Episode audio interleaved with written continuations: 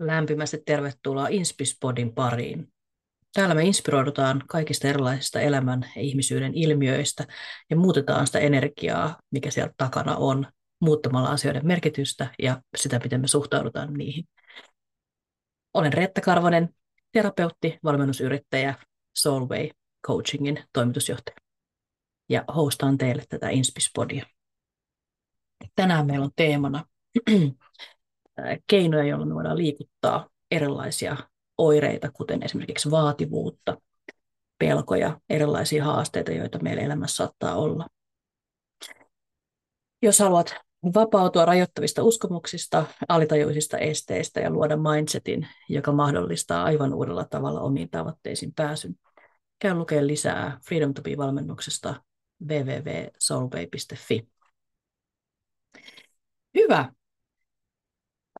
Kun me lähdetään työstämään meidän omia erilaisia aiheita, ensimmäiseksi meidän on tultava siihen todellisuuteen ja siihen tilaan, jossa me tunnustetaan, että me ollaan kärsitty. Me ollaan kärsitty, me ollaan ehkä itse luotu sitä kärsimystä, opittu erilaisia selviytymiskeinoja elämän aikana, ja nyt me ollaan matkalla parempaa.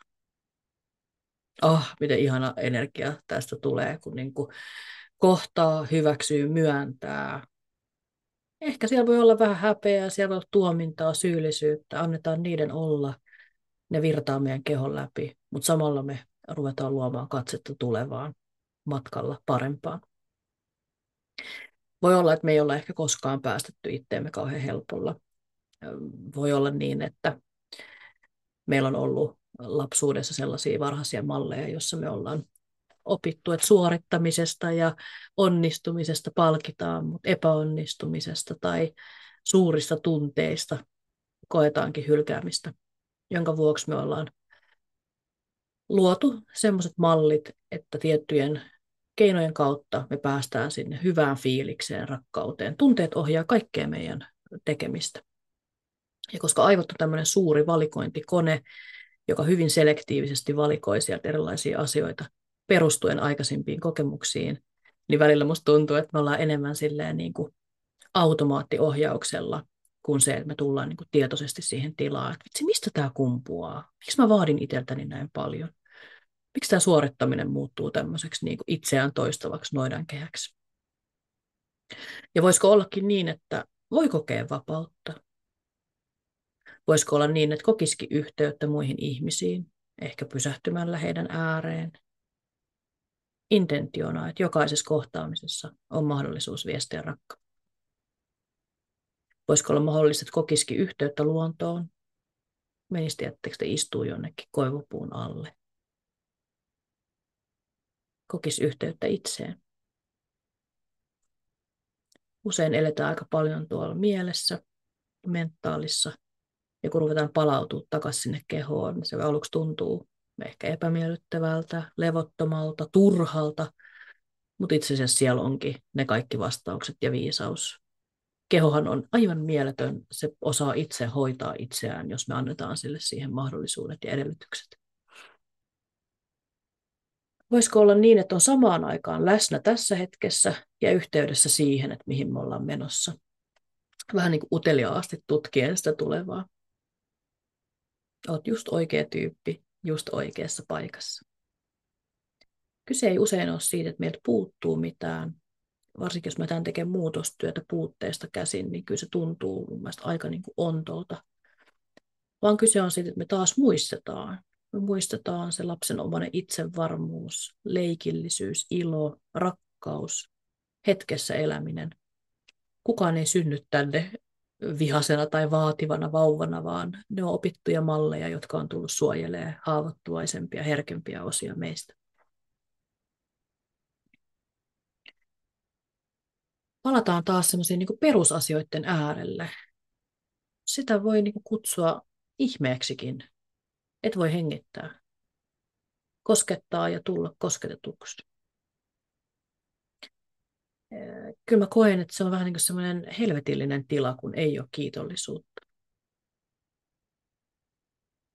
Ja kun sitä lähtee harjoittaa, niin alitajunta lähtee suuntautuu sitä kohti ja aivot rupeaa poimimaan erityyppisiä asioita sieltä samasta arjesta, samasta huoneesta, samasta läheisistä.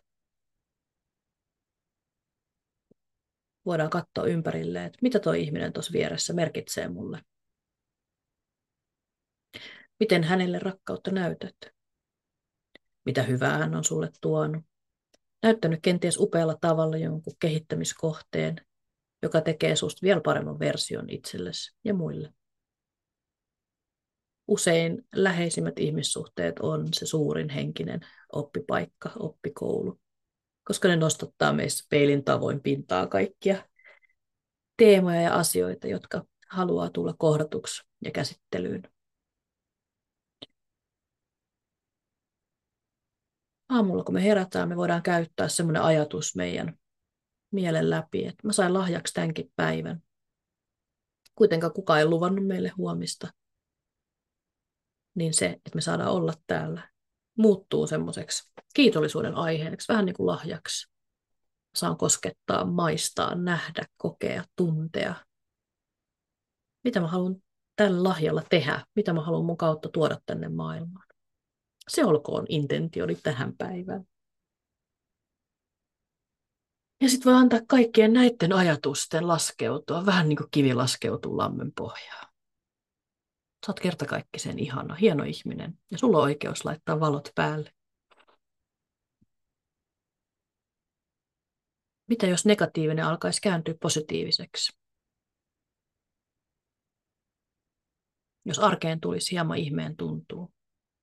Ihme siitä, että mä saan tässä juoda istuen kupin hyvää juomaa saadaanko me semmoinen tila päälle, jossa kun me ollaan kävelyllä, me katsotaan puun lehteä, eikä niin kuin ihmetellään, eikä oikein voida edes ymmärtää, miten jotain noin kaunista ja ainutlaatuista on olemassa.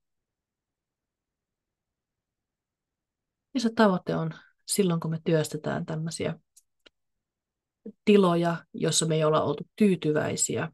Meillä niin kuin, tuntuu, että meillä on liian pitkä matka nykytilasta toivetilaan, ja meille voi tulla semmoista alakuloa, tyytymättömyyttä, turhautumista. Niin tavoitteena meillä on silloin tilan muutos.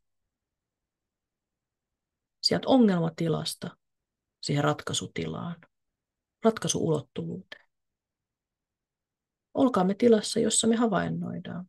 Se on valtavan suojaava tila. Se on vähän niin kuin semmoinen tila, joka on kielellisen ilmaisunkin ulkopuolella koska ei kieli tavoita niitä ilmiöitä, jotka tapahtuu metatilassa sanojen ulottumattomissa. Kun sä kävelet peilityyneen lampeen ja oot osa luontoa. Havainnoitkin kaikkea sitä, joka onkin kaiken tämän takana, luonnon ihmeellisyys. Jos me halutaan nähdä arjessa ihmeitä, niitä piisaa. Ne pitää vaan poimia, ottaa sydämeen.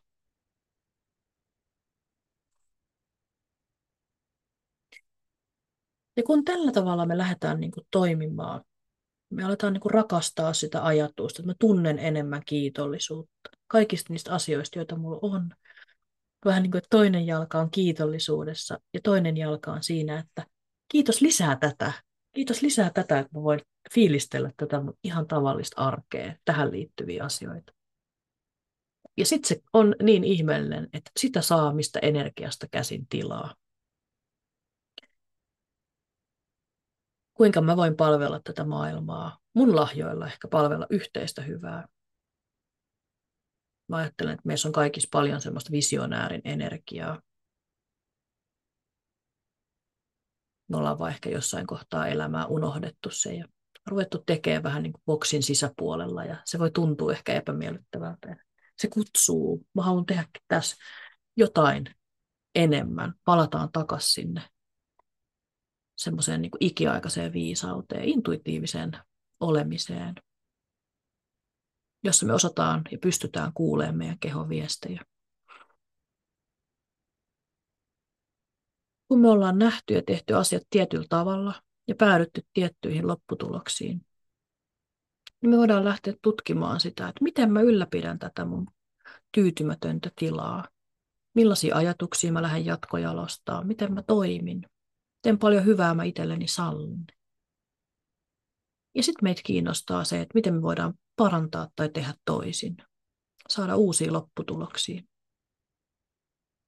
Ja usein meidän pitää ensin vähän katsoa sitä polkua, joka on johtanut juuri tähän lopputulokseen. Ja sitten ruvetaan näkemään niitä erilaisia mahdollisuuksia. Miten me saadaan tehtyä hyvää. Se lopputulos, jota me oikeasti toivotaan. Me ruvetaan näkemään niitä parannuksia ja vaihtoehtoja. Kun me nostetaan ne sieltä tiedostamattomasta mielestä tietoisuuteen, me ruvetaan näkemään, että ah, tossa mä menen vikaan. Vaikka tarkoitusperä saattaa olla hyvä, voi lopputulos olla muuta kuin se, mitä me halutaan. Jos me ei ole tietoisesti hereillä niistä askelista, joita me otetaan, tai siitä energiasta, josta käsimme vuorovaikutetaan.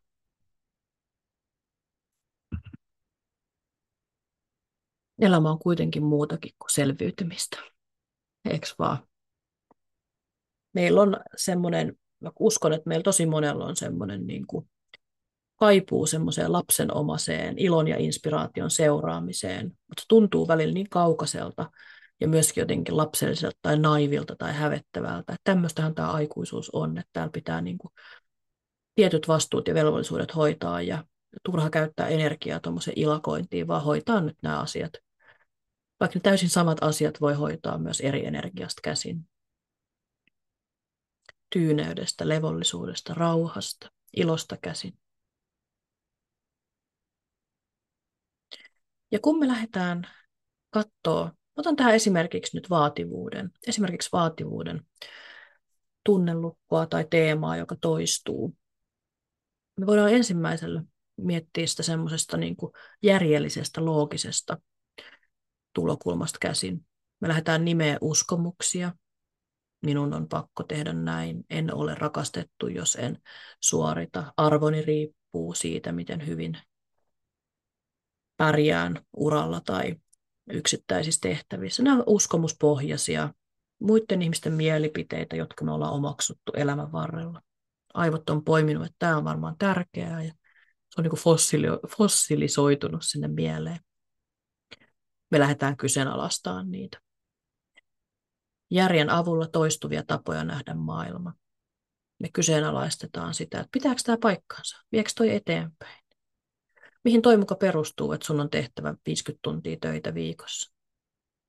Me lähdetään horjuttaa vääriä uskomuksia loogisuuden ja empiirisyyden kautta.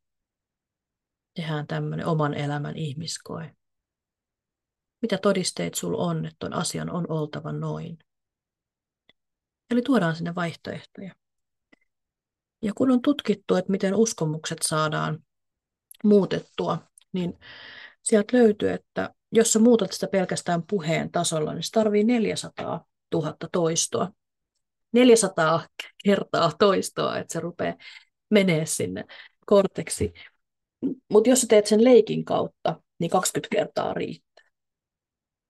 Eli kun sä tuot sinne mielikuvia, kehollistat sen, esimerkiksi niin, että aina kun mä kuljen tuosta ovesta, niin tässä on tämmöinen portaali, jossa tämä uusi uskomus on totta tuon oven toisella puolella ja ruvetaan kehollistaa sitä, että miltä se tuntuu, että ei mun arvo riipukaan mun suorituksista tai mä riitän tai virheet ei ole vaarallisia. Miltä se tuntuu kehossa, kun sitä hengittää sisään. Minkälaisia mielikuvia siihen liittyy siihen toimivampaan uuteen uskomukseen ja tapaan nähdä asiat. Toinen tapa, miten me voidaan lähestyä vaativuutta, on kokemuksellinen lähestyminen lähdetään vaikuttaa tunteisiin. Vaikutetaan ikäviin tunteisiin. Just nimenomaan mielikuvaharjoitusten avulla me voidaan muuttaa kokemusta. Esimerkiksi kokemusta siitä, että kukaan ei rakasta mua, mä oon ei haluttu ulkopuolinen. Me voidaan tehdä mielikuvaharjoitus, jossa joku lähettää sulle rakkautta ja läheisyyttä. Me visualisoidaan se ja tunnetaan se kehollisesti. Miten sä itse hellit ja hoivaat rakkaudella itseäsi. Ja näin saat elävän kokemuksen, edes häivähdyksen siitä, mitä se rakkaus on. Jos mä saisinkin rakkautta osakseni. Ja koska aivot ei tiedä, mikä on mielikuvitusta tai totta, niin tämä rupeaa heti vaikuttaa ja to- kehollistumaan ja muuttamaan sitä fysiologiaa. Kolmas tapa lähestyä vaativuutta on toiminnallinen lähestyminen. Me suunnitellaan erilaisia tehtäviä, missä me uhmataan ja murretaan vanhoja malleja just, että jos on ollut vaativuuden kulttuuri, niin tehdään viikkosuunnitelma, että miten ensi viikossa rupeat kieltäytymään vaativuudesta. Miten sä ihan jätät väliin vaativia tehtäviä tai vaativuuden sanelemia tehtäviä ja otat enemmän aikaa itsellesi. Otat aikaa itsellesi, järjestät aikaa asioihin, joista sä nautit pelkästään sen takia, että tuntuu hyvältä tehdä niitä. Ei sen takia, että liikunta on terveellistä tai ystäviä pitää nähdä, vaan sen takia, että sä haluat tehdä niin. Ja sitten neljäs tapa on tämmöinen suhteessa oleminen. Eli esimerkiksi mitä me omien asiakkaiden kanssa tehdään, että miten me voidaan meidän omassa yhteistyösuhteessa meidän välillä korjata uskomuksia ja toistuvia tapoja toimia. Miten joko jonkun terapeutin, valmentajan, auttavan ihmisen persona voisi toimia korjaavana henkilönä.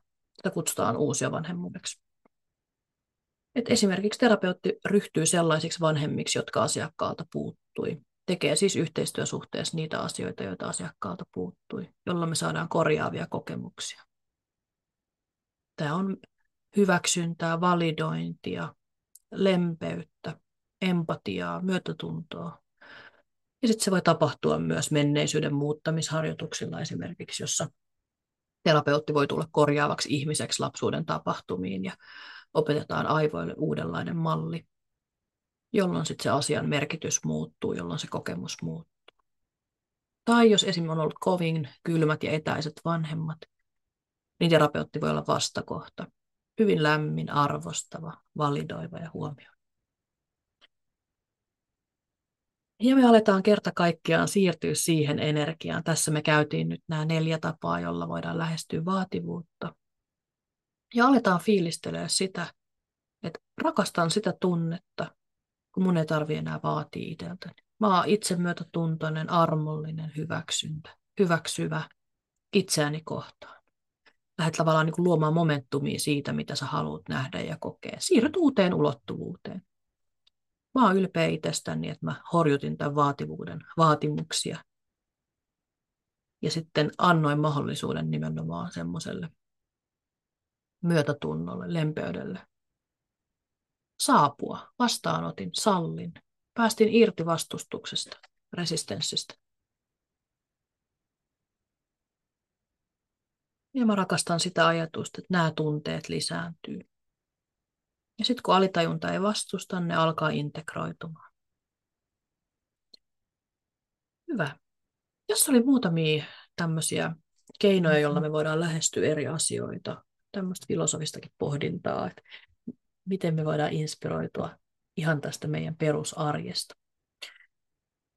Jos sä sait tästä podijaksosta oivalluksia, ideoita, tukea, niin jaa tämä, jaa tämä sun frendeille tai sun somessa, se hyödyttää meitä, jotta me saadaan tätä hyvää viestiä eteenpäin ja sitten meidän kaikki hyötyy. Tee tästä päivästä semmoinen, että sun missio on myös tehdä jonkun muun päivästä parempi. Saat aivan mahtava. Kiitos tosi paljon, kun kuuntelit. Nähdään ensi jaksossa.